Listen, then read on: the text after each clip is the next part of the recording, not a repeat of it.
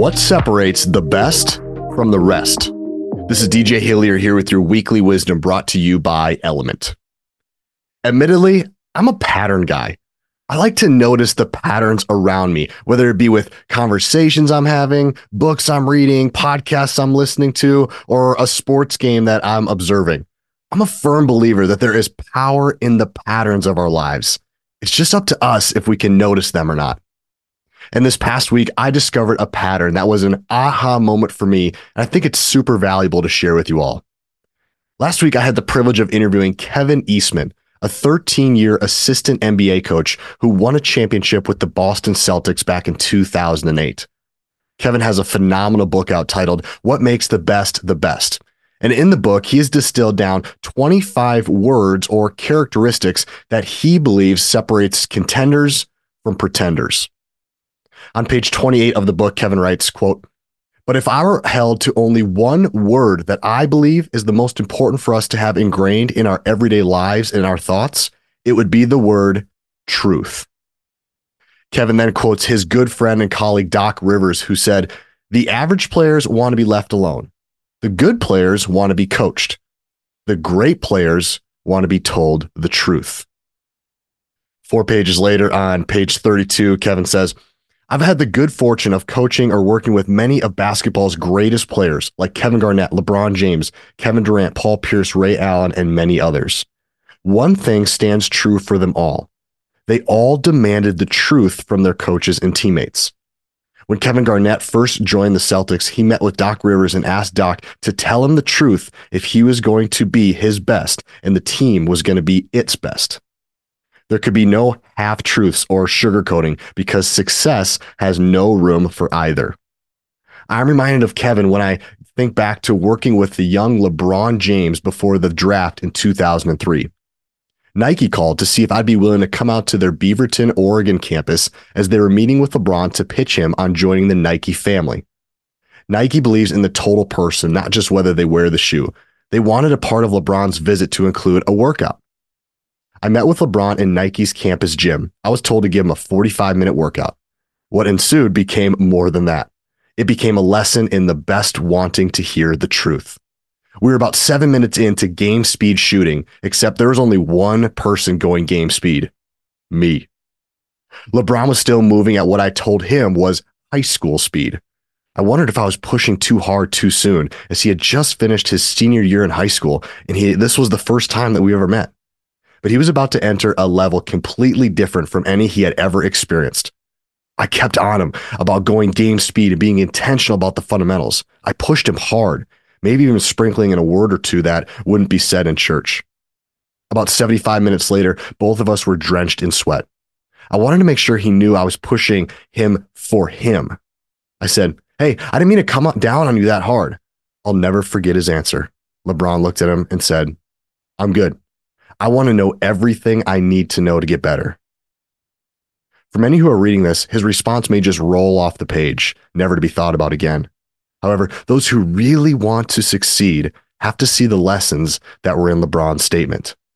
As Doc Rivers said with frequency, I know what he said, but what did he say? LeBron said that he wanted to hear the truth about the next level. He needed the truth to get to where he wanted to go. He didn't care if it hurt. He understood how it would help. I could have missed what else was contained in his words, and I had not thought back on that day. He said he wanted to know everything I need to know to get better.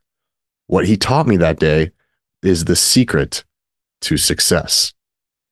Close quote. I thought that was very interesting and insightful and, and very impactful. So I tucked it in my back pocket. Then I started listening to Greg Harden's book titled Stay Sane in an Insane World. Now, Greg is the longtime mental performance coach at the University of Michigan and has worked closely with guys like Tom Brady and Michael Phelps. In his book, Greg talks about the number one difference between guys like Tom and Michael and everybody else.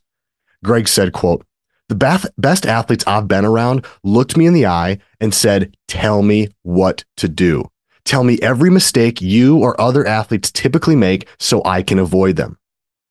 Greg went on to say, quote, the best of the best are hungry for feedback, hungry for input, and yearning for information, always wanting to learn. They were coachable in every sense of the word. The best not only take feedback without the pushback, but they ask for constant feedback. They ask for the truth. Interesting. So at this point, I've started to notice a pattern. A guy who worked extensively in pro sports says the difference between the best and the rest is that the best want the truth and they want to be coached constantly. Then a high level coach at the college level says something very similar.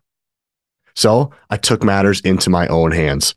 I'm currently coaching and consulting with three high school teams right now, and I wanted to get their input on the matter. So after one of our mental performance sessions, as I'm packing up my speaking equipment, I leaned over to the high school basketball coach and I said, Hey, coach, you've been doing this for quite some time. I got to ask, in your opinion, what separates the best players from the rest of the players? He paused for a moment, reflected on the question, looked at me and said, The best athletes that I've coached at this school are the ones who are constantly looking for improvement and constantly asking me for feedback. They ask questions during film study. They have an exceptionally high standard for themselves. And they typically are the kids that we have to kick out of the gym because it's time to go home. And therein lies a pattern. Three coaches from three different levels one in the pro level, one in college, and one in high school, all answering the same question in a similar way without any prompt. Coincidence?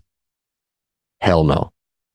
What separates the best from the rest is an eagerness to learn, a curiosity to consistently ask for feedback, and a personal standard that is higher than many others around them. So, my question for you as you head into a brand new week full of opportunity first, what's a pattern that you've noticed in your own life? There's power in the patterns. It's up to you to notice them. Where's there been a pattern? Second question is if your goal or desire is to become the best on your team or to become just the best version of yourself, are you doing the things that these three coaches shared? Are you searching for feedback? Are you staying hungry to learn and grow every single day? And if you're not doing that, what would it look like for you to start doing that today?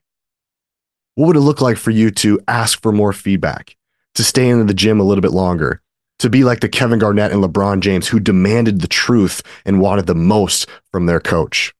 What would that look like for you to start today?